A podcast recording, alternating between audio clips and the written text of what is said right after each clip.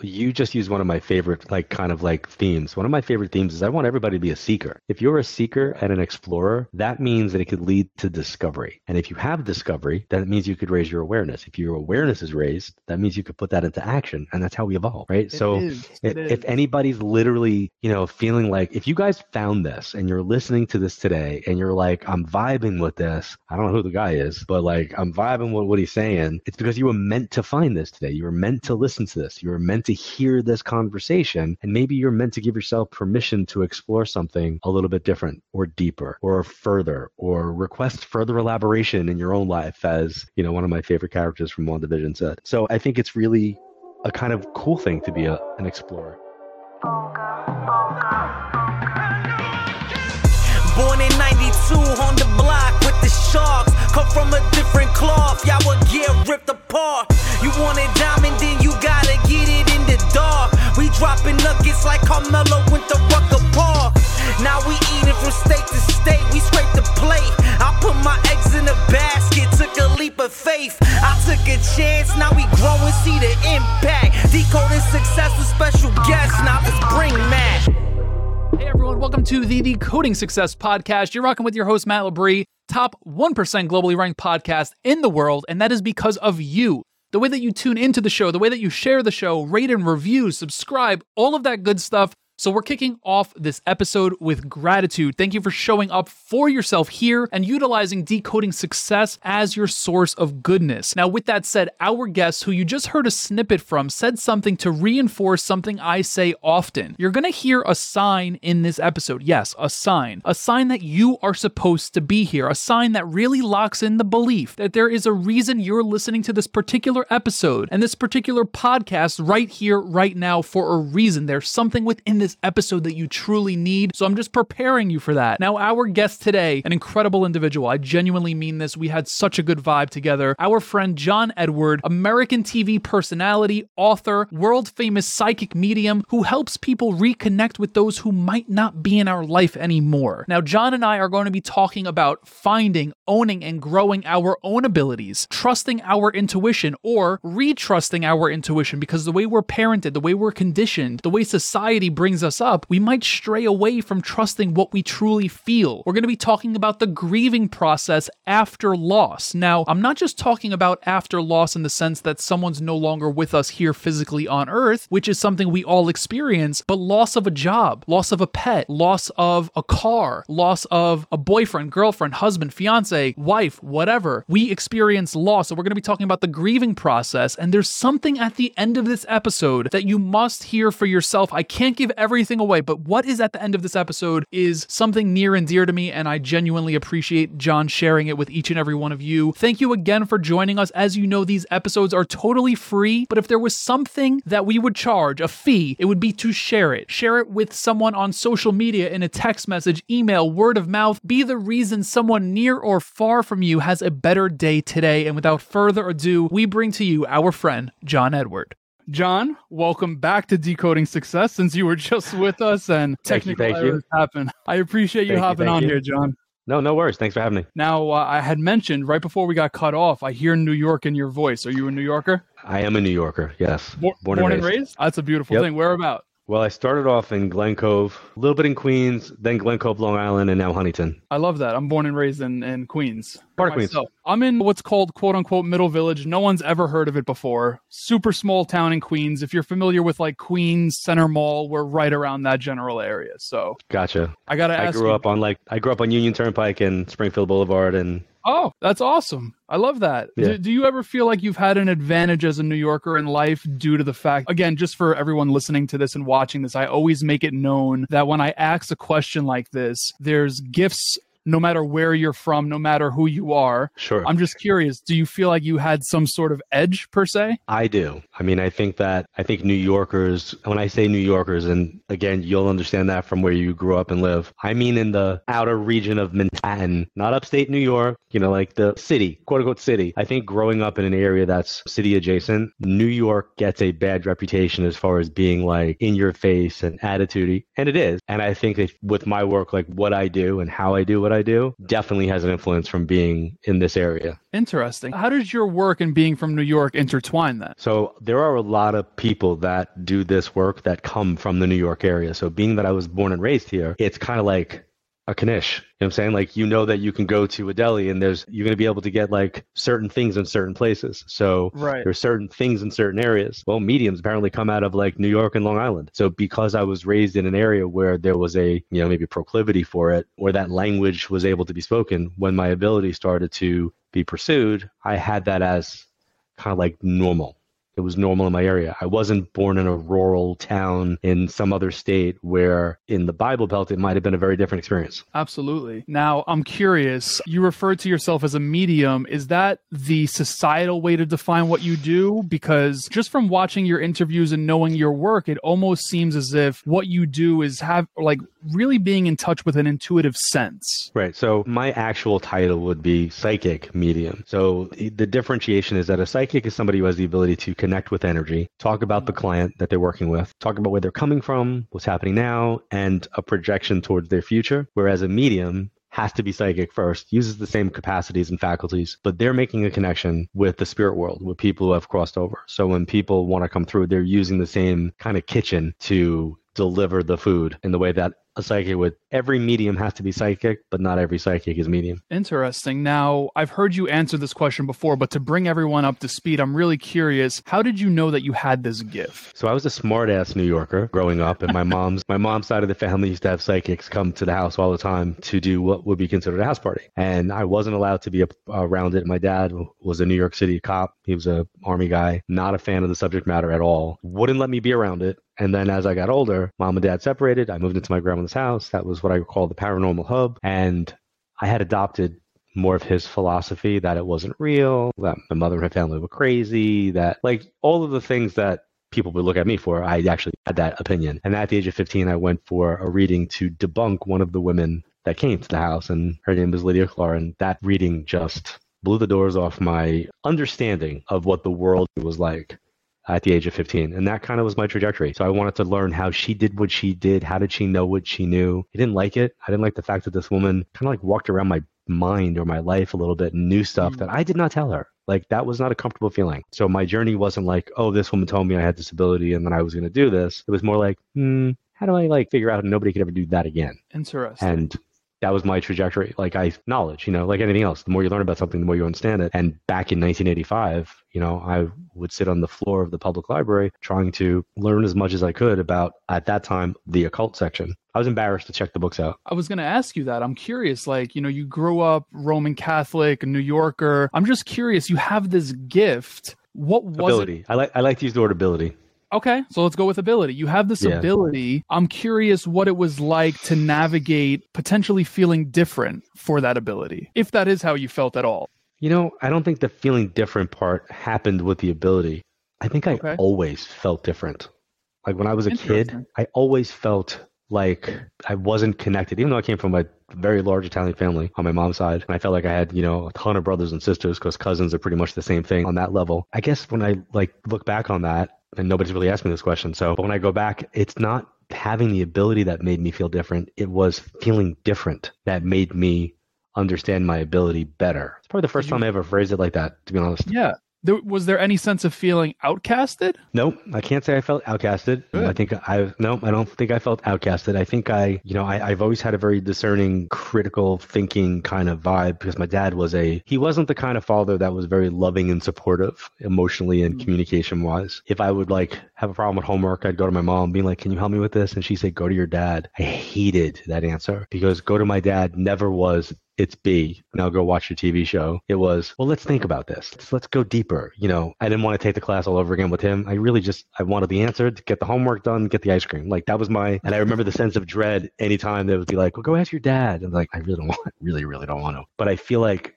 because of how he thought, I kind of did think like that. Like I forced mm-hmm. myself to think in that kind of like, have your answers ready because he's going to like, you know, interrogate you. Like it's going to be like, well, why is this and how come that? And he always did. There was always that, and it didn't matter what it was. So I think, yeah, I, I kind of felt not an outcast, but that I was searching for where did I fit in and why. That's a beautiful thing. I'm curious to get your perspective on how people can discover their own abilities, right? Sometimes we hide them, sometimes we're scared to explore, but what's your take there? Someone listening to this, how can they discover what they have inside of I, them?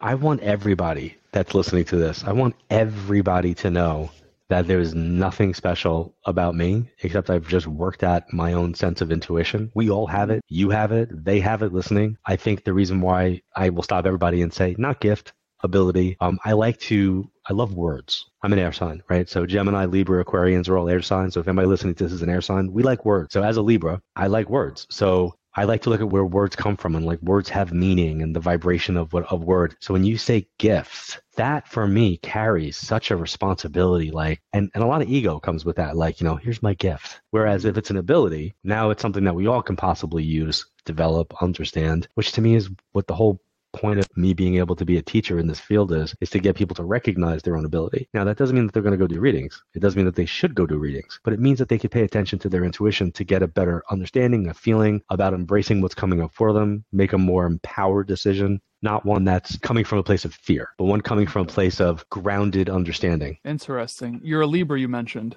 I am. When's your birthday? The 19th. The 19th. Oh, wow, look at that. I'm October 7th. I'm a Libra as well. Oh, very cool. Well, there you go.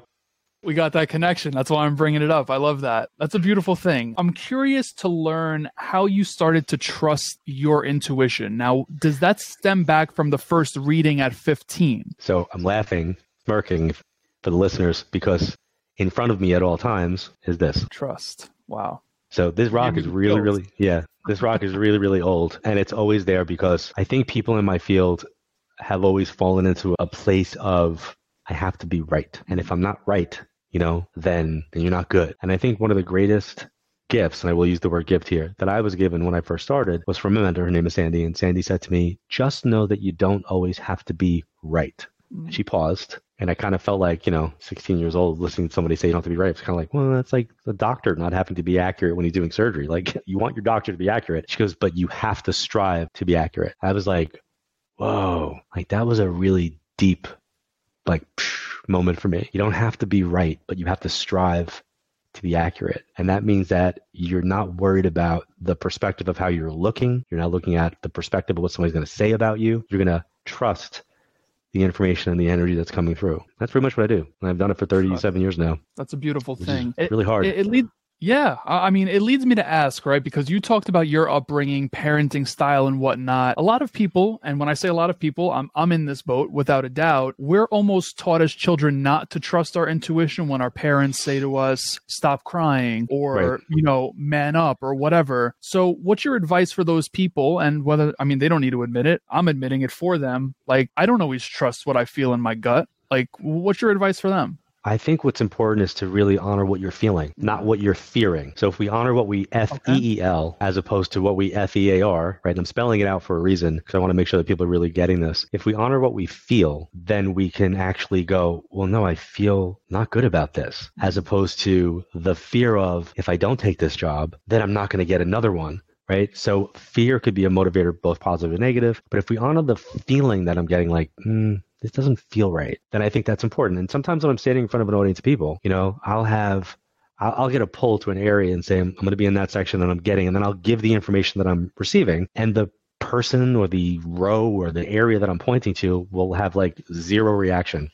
Mm. But there'll be 20 other hands that go up going, oh my God, that's for me, that's for me. And I have to go, no, it's not because I feel I'm there as opposed to having to worry about, oh my God, do I look like I can't do this right now? Mm-hmm. So I think it's important for anybody, whether it be emotionally in your relationships, if it's at your job, if it's, you know, you know, feeling a little bit like you're on the outside looking in with societal norms, because norms are changing in a lot of ways. You know, there's a lot of hot topic you know, buttons that you can trigger people with immediately. So if you're somebody like me, and I'll be forthcoming and say that I am a person who believes in science, I'm a person who looks at data, I'm a person who is a critical thinker, I'm a person who chooses to double mask and wear goggles on planes today, like by today's standards, when most of the people on the airlines are hacking, sneezing, and coughing like nobody's business. But I was also the same person before there was a pandemic who would lie Lysol down my seat before. So I'm germophobic, but more germ aware. And when you fly lot, you know that you can get sick on a plane. So you do things in a certain way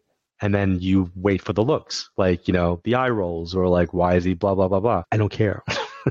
and the reason why I don't care is I trust what I'm feeling, not what I'm fearing. I love that. I have an immense curiosity about your line of work. Like, if you're walking down a street in New York City, are you Mhm. able to just read anyone, or do they need to like give you a sense of like letting them in or letting So- you in per se? Technically, I can do that. Like I am, I like you and I could walk down the streets of Manhattan, and you could be like, "Tell me about them," Really? and I could. And I absolutely could. But you and I could also follow that person home to where they live, wait till they go inside, and then like go into their backyard and stare at them through their house and do the same thing. Mhm. So it has the same connotation for me. If somebody hasn't given you permission to enter their vibration, it's really not appropriate for you to do that. Now, Sure. I know this because I've been doing this for four decades, but by today's standards, when you have reality shows and you've got podcasts and YouTube and social media, people do these like ambush reading things where, you know, it seems authentic and organic on TikTok when the lady runs up to the person in the, you know, in the mall, in the shopping center, and they start attack reading or giving a message or recounting or canting whatever happened. But the reality is, it's not okay. It's just not okay. It's like not okay to enter someone's vibration without their consent. Absolutely. Now, what do you feel like through all of your years of experience is the number one reason, or if you can't give me one, top Sure. three reasons people come to you in the first place? Like, what are people seeking? It's never changed. Number one, they want to know that they're okay. Anybody that's coming to me for mediumship and wants to connect with their loved ones, they want to know one, are they okay? Two, are they still around and see what's happening in my life since they've crossed over? And three, do they know that I love them and that, you know, they, that they love me back, uh, that they're not disappointed? Like, it's really just about connection. So I always tell my clients, like, when they say, I just want closure, and I go, no, you don't. And they're like, what? I'm like, you don't want closure. You want connection. Closure means you're putting an end to the com- to the conversation. We want the conversation to continue. So a medium like myself just gets in the way a little bit to go, oh, look, the conversation still can happen.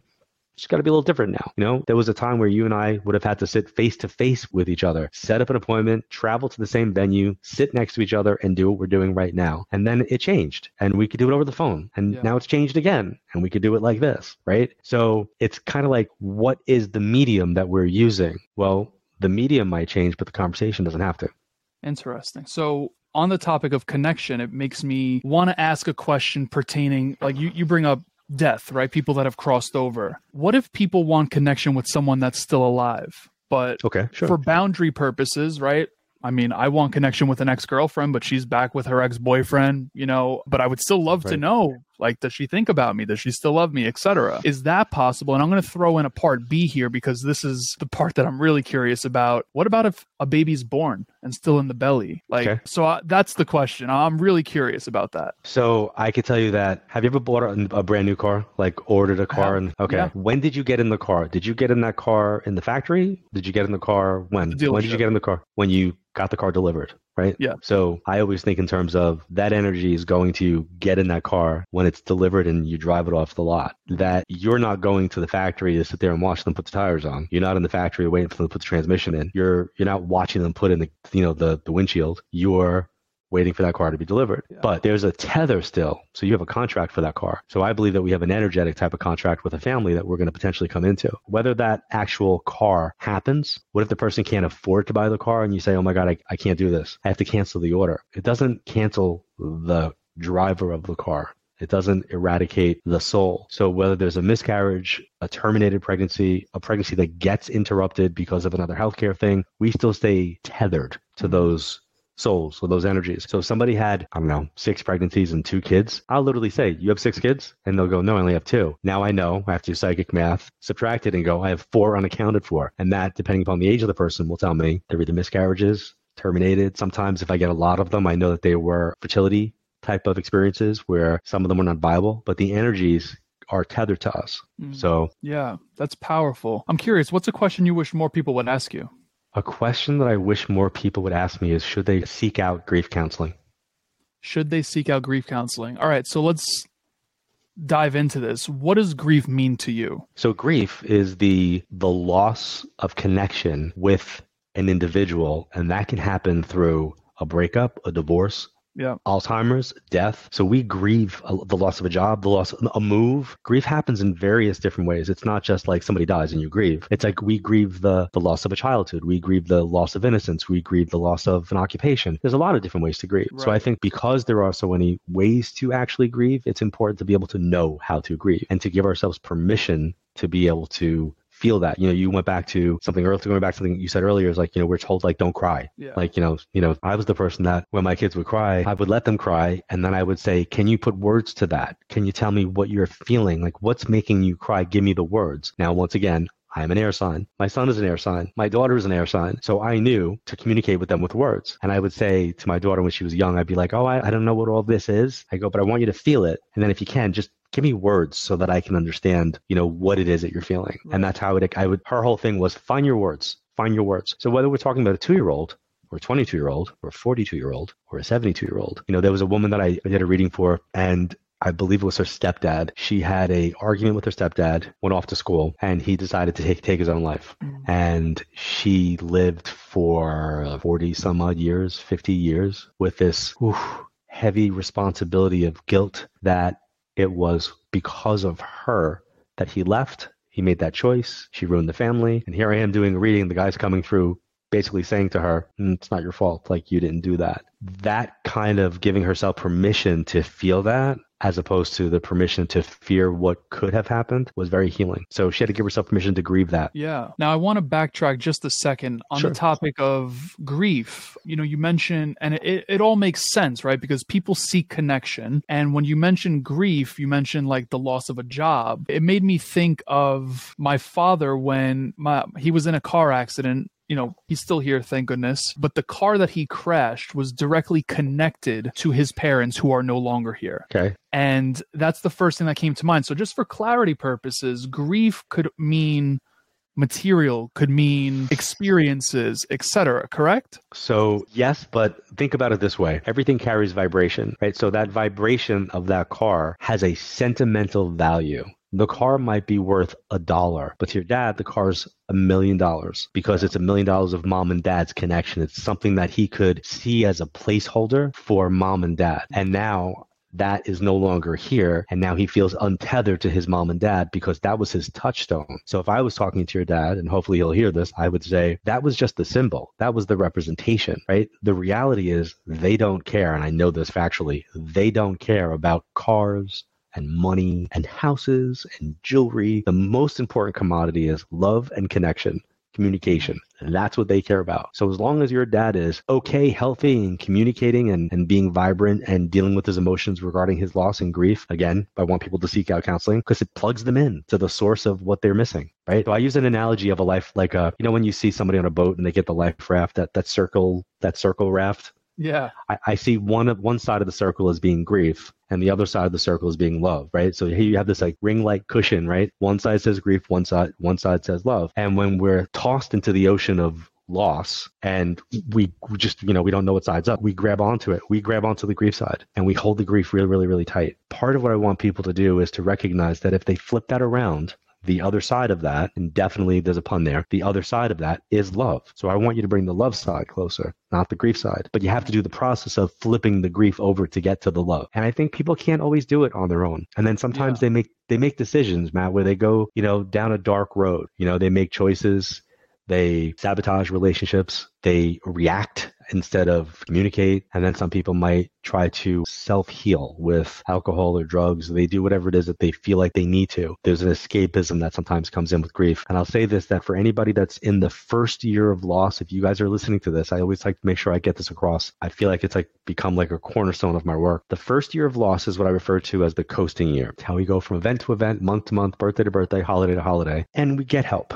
You know, people are kind of there for you. But then the second year rolls around and life goes back. People go back to doing what they're doing because they got you through the first year, all the firsts. And usually that second year of loss will rock an individual to their core and they will be quiet about it because they feel like they don't get, they don't have the right to say, I'm not okay. Because they got all this help, you know, or whatever the perceived help is. So that first year of loss is kind of like the coasting year. And the second year of loss is the brutal, raw, real, to me, first moment where the person is now navigating it. So if anybody is listening to this and you guys are like gone through that second year, you're in that second year, or more importantly, you know somebody who's going to that second year, just be really, really, really aware of that. Communicate with them. Don't leave them to their own devices. Make sure that they know that they want to still talk about that person that they can because people don't feel like it's okay. Like some people will say like the most ridiculous things to people. They'll they'll be like, you know, oh my God, it's been 18 months already. You know, you gotta you gotta you gotta move on. Yeah, Like, it's crazy. really? people say stuff. Yeah, I agree. I have a million and one conversation uh questions. so many. Firstly, being, and I, I just want to put this out there. I don't mean to be insensitive by asking this. I'm Sure. not trying to offend. I just don't know how else to ask this because I'm I'm a student Ask here away. right now. I'm curious to learn how much ego is tied into grief. How much ego is tied into grief? The reason I'm asking that is because, fuck, this is crazy to say. We don't, you know, probably better than anyone. I don't know what death is. I'm still here. Have I lost people in my life? Yes, I have. Have I cried at that? Absolutely, 100%. But I almost feel what's coming up for me is the reason I'm asking this question is because I feel like ego and uncertainty are very much so tied together. Ego wants to keep us comfortable and safe. And that's why I'm asking it. It's just like, death is uncertain how much does us feeling that our connection to whomever may have passed being gone not knowing where they are not knowing what's happening that's why i'm asking it's just maybe ego doesn't have anything to do with it I don't know. I think you're really good at this. I think I- there's a great door that just opened for me to be able to look at things in a little bit of a different way or to approach what I've already been doing to look at it. So I'm listening to uh, where I thought you were going and what you asked me are two completely different things. So I was like, what? Yes, I think that people can get stuck in the moment of their grief because of how they define their relationship with that person. And let's say that relationship was abusive and negative, then that person could stay in that abusive and negative place. If that person was grieving the loss of somebody who passed by suicide, then that person could feel the responsibility of could I, should I have, would I have done something differently to keep that person here? So yes, I could, I think that there's a level of ego there, but not in the ego sense of how like I'm so good ego yeah you know, like a self identifying aspect of our personality and how do we see the reflection in the mirror of ourselves with that person, with that connection. And now they're gone. So how do I see myself? So how do I define myself without that person? And I think, again, a great reason why working with a counselor can be really, really helpful because it gives you the opportunity to explore like these types of areas. It gives you an opportunity to go a little bit deeper and then maybe discover things in a way where you go, huh, I didn't see that. Like I'll give you an example. I lost my mom when I was 19 and I'm I love holistic medicine and I go to a holistic doctor in Michigan and they have somebody there that that works and does an energetic type of machine that reads your energy and can give you your kind of like a well, not a reading but it's like a reading. It's kind of really kind of really cool, but it's based upon your meridian points and your energy. So she basically tells me that I'm having issues pulmonary like lung related issues, pulmonary pulmonary issues and spine related things and I remember like looking at the woman who had done this for me before and always very accurately thinking like you must have the wrong slide because I don't have any of that. And she said, "No, no, this is this is you." And I'm like, "Yeah, this is not me." I'm like, "I'm pretty in tune with what I'm feeling and "Mm, I'm all good. Like neck's good, lungs good." And she's like, "Did you have any pneumonia?" And we go like now she's like digging deeper. And then she said, "Yeah, it's like presenting like some severe pulmonary thing and cervical disc disease." And as soon as she said that, I was like, "Wait a second, hold on." I go, "My mom was misdiagnosed with cervical disc disease and was being treated for that before it got revealed she had terminal lung cancer." And she just looked at me and I went, she goes, "Well, it's in your energy. You're carrying that." Wow And I was like, what do you mean I'm carrying that? She goes, it means that you need to deal with your mom's passing. And this was like maybe seven years ago. And I'm like, I mean, with all due respect, I kind of have dealt with my mom's. I do this for a living. Like I wrote about her. I, I lecture about the loss. I went through like all of this in a very nice, polite kind of way, but like kind of like joking about it. She goes, from what perspective? And I'm like, what do you mean from what? per-" I go, from my perspective. I go from the perspective of a 19 year old kid who lost his 48 year old mother. And she looked at me and went, Well, what about from the perspective of being like a 46 year old father of two? Have you dealt with it from that perspective, being that you're approaching the age that she was when she passed? And it was like legitimately, poof, like getting hit in the head. I went, Ooh, no, can't really say I did that. And she Mm. goes, Exactly. We have some work to do. So I think we're all uh, like a work in progress, right? So in that moment, was my ego tied into the identity of who I was and what I lectured about and writing my books? Yeah. Yeah, it absolutely was. And then it kind of processed itself in a different way and presented energetically slash physiologically in a way that I had to go back and kind of re-support the 19 year old version of myself as a father of two. Right. I have to ask this question. I, I, think it's appropriate to ask this. And you, you kind of broke it down year by year, but what's a step by step process look like in regards to grieving? And you know letting things move through us versus holding on to them so i don't know if i'm qualified to answer that i can only tell you that I really highly recommend people seek out actual therapeutic counselors, people who are trained in grief. I can give you my sideline experience of watching. I would recommend people give themselves permission to feel what they're feeling. I think having a grief journal is really significant. I've given the okay. exercise of people in your dad's example that you used, it would be like writing a letter to his mom and dad about the loss of the car and what that means to him. Mm. Getting it out, getting it on paper, getting it expressed. It helps to keep a bridge between us and them. So I think that's important. Going back to the car, I wanted to ask this earlier, but we, we moved forward. Are, now that the car is gone, for instance, right? And I'm using my dad as an example. I hope he doesn't mind. Sure. Can we shift the meaning of something, right? So for instance, the car is no longer here. That that had some sort of symbolism, right? Because mm-hmm. he went with his parents to get that car, et cetera, et cetera. Can we then take the meaning of that car and then shift it somewhere else? Is that a possibility sure. for us? We, yeah. We we put that energy where it's supposed to go to the true core energy of the person. So it's really about mom and dad and the relationship dynamic, not about the car.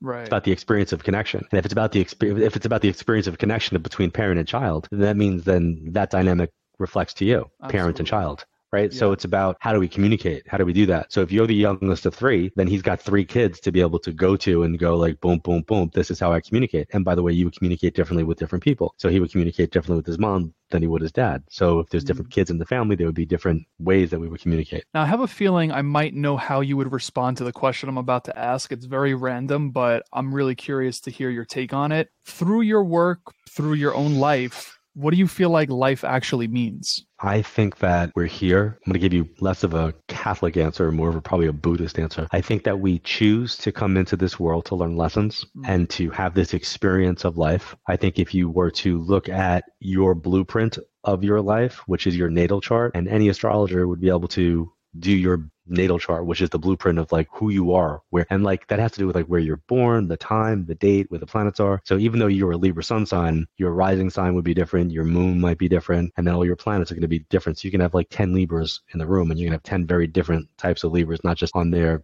difference of their dates. But I think understanding why we're here, like what are the lessons that we're here to learn. So sometimes I'll be doing a reading for somebody and we'll get into some lesson type stuff. And then I stop and say, I think I've taken you as far as I can. Now you need to go a little bit deeper. So if I was your general practitioner, now I'm sending you for an MRI to back up what I just discovered or think I'm feeling. So let's get some statistics to back that up. Go have your chart done and specifically tell the astrologer that you had a reading, this came up, and you want to look at this in your chart. And it's been very, very successful for people. Like to have that, yeah, it's been really, really, really, like really cool to see some of the breakthroughs that people have when they look at the reflection of who they are through the lens of astrology. Right. I actually had that done earlier this year. First time cool. ever. I'm born and raised Catholic myself. I have "In God I Trust" tattooed across my chest, so it was kind of like stepping out of a comfort zone per se. But uh, I did that in the beginning of this year, and then in who did you do with? A gentleman on Long Island, actually. Okay, it's probably Robert Cook, right? Yes, Bob yeah. Cook. Yeah, it was with Bob Cook. And then in 20, that's so crazy that you knew that. Well, in, he's got a very positive reputation astrologically. Yeah, yeah, it was with Bob. I've never met him. I've, I've never met him, but I've always heard really good things. Yeah, he was great. He, he was very fun to work with. And then I did something with Sonia Choquette in August of 2020, which was interesting as well. Is she an uh, astrologer? she's not. I don't. I don't know what she is, to be honest. I mean, that sounds pretty shitty to say because she's coming on the show in a little bit. I'm gonna have to tell you because I'm gonna feel really guilty if I if I don't say anything. um, well, let's but let's look at let's look at what you did with the astrology and and what I laughed yeah. about when you said you know I'm you're uh, you know Catholic and in God we trust and the whole. I have a really good friend who's a Catholic priest and like he and I are like best friends and we were having a conversation one day and he's very open to the subject matter. He said you know the Bible is a very psychic book. I laughed and he said something about, you know, he goes, What were the three what were the what were the three guys that helped, you know, Mary and Joseph and, you know, with the North Star? And I was like, The three kings?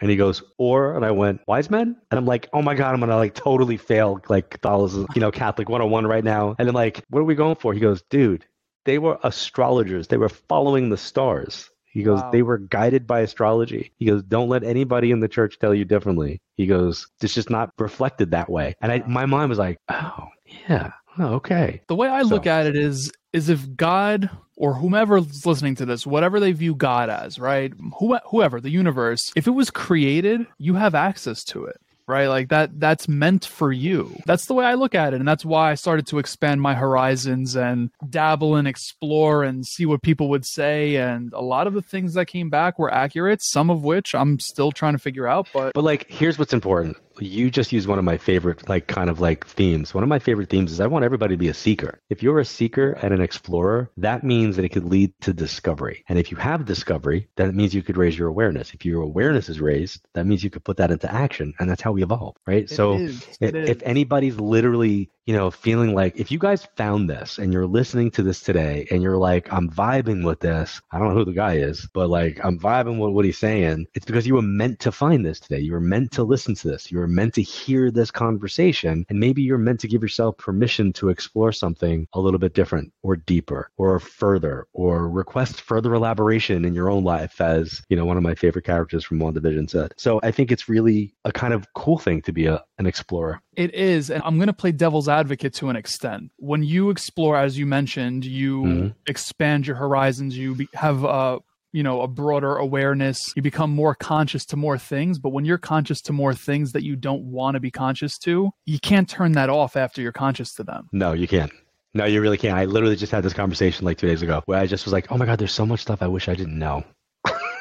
Exactly, exactly. But you know, at the end of the day, it's great. But there were moments that I, I had this conversation a few weeks back with a buddy of mine, and he was like, "Dude, it's because you're conscious of it. You can't turn that off." You know, I forgot what we were even discussing, but that's But the think, only think thing. but I think it could be applied to anything. You can apply that to history. You can apply that to religion. I mean, when I took in when I went to university, my degrees in healthcare and public healthcare and public administration, and I was in an accelerated like master's class and program. Almost made it to the end, but my mom died. But one of the classes that I wanted to take, but was only offered to upperclassmen, was witchcraft on a university level. So I went to the guidance counselor. I was like, I want to take this class, and she goes, You can't.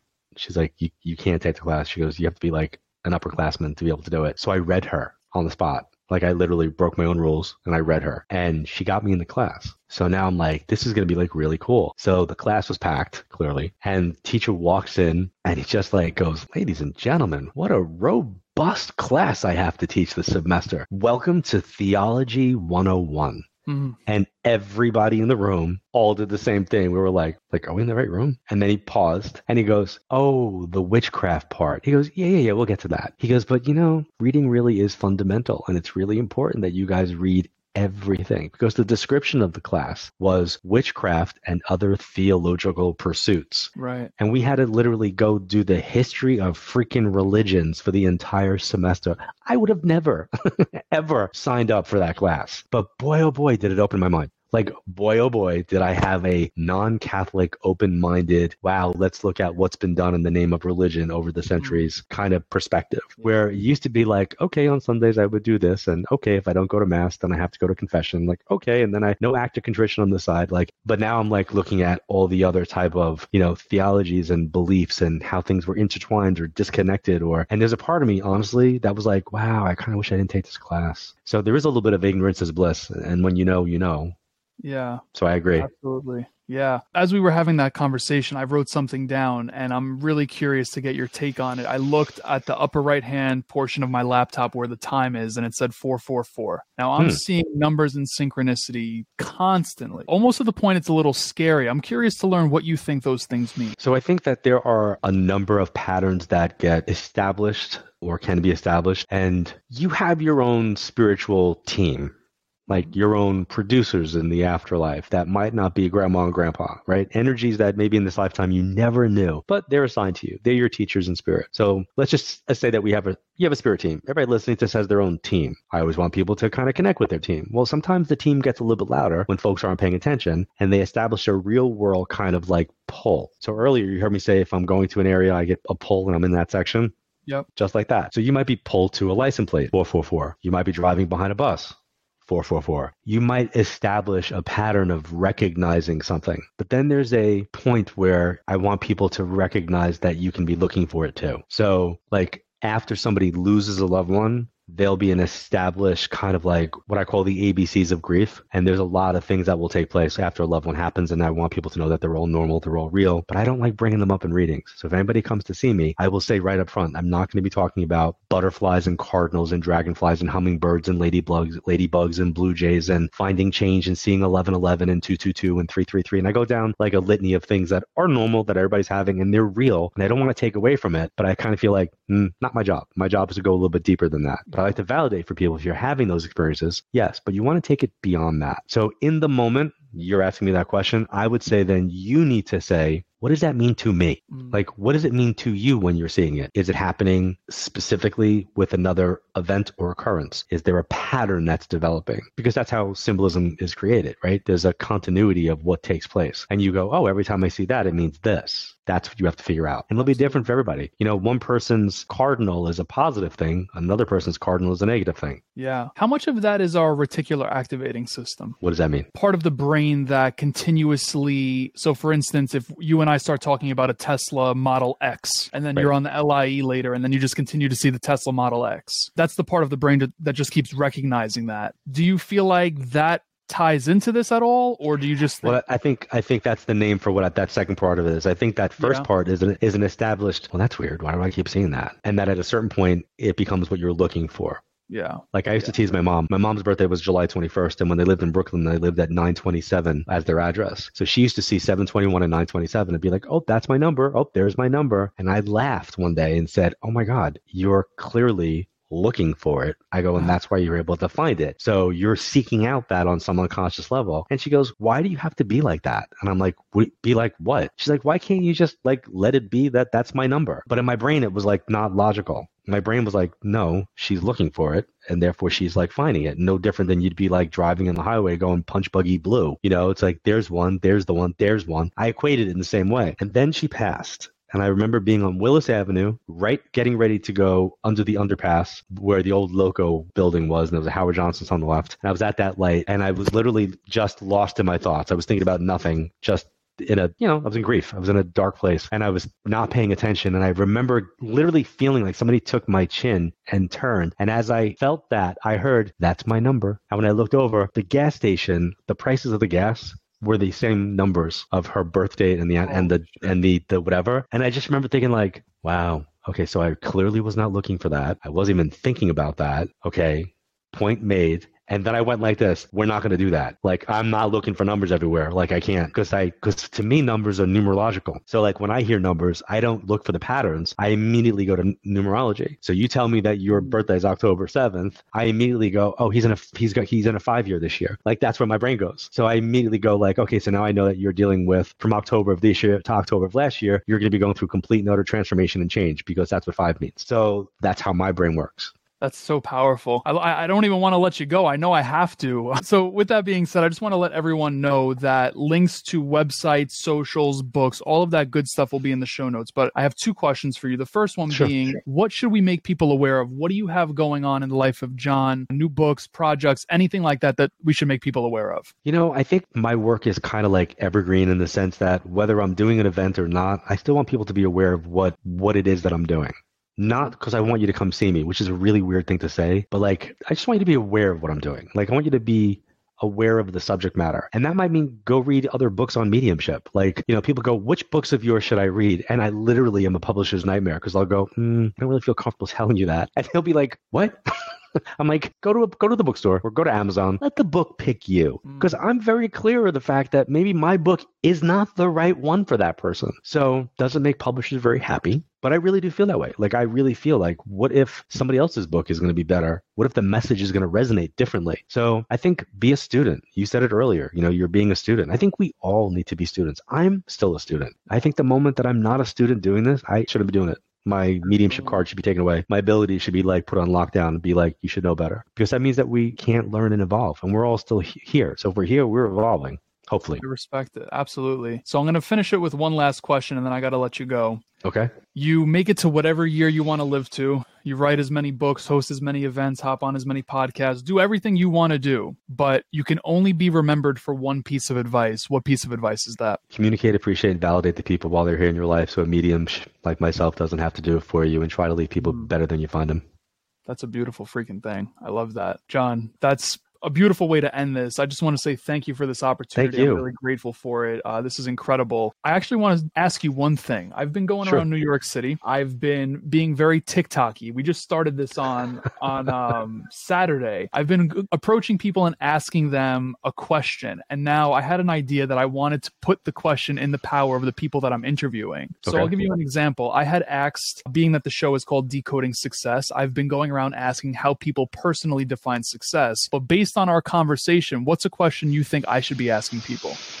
I would ask people, what are they thinking? What Not how are not how are they feeling? What are they what are you thinking? not how they- I love that. I'm going to do that. Because if you're asking somebody what they're thinking, then they're going to give you into a window into where they're looking. Mm, that is It's a great thing. it's a great tip I use for parents with young kids when they're uncertain about how to get them to emote. I say don't ask them how they're feeling. Ask them how they're thinking. Ask them what they're Mm. thinking. They'll say nothing, nothing, and then you have to be thinking something and that'll be a that'll be a conversation starter. What do you That's what are you a thinking? beautiful thing. That's a beautiful thing. John, I appreciate it, man. Thank you so much. Thanks this for having me. Great questions. I appreciate it. Good luck.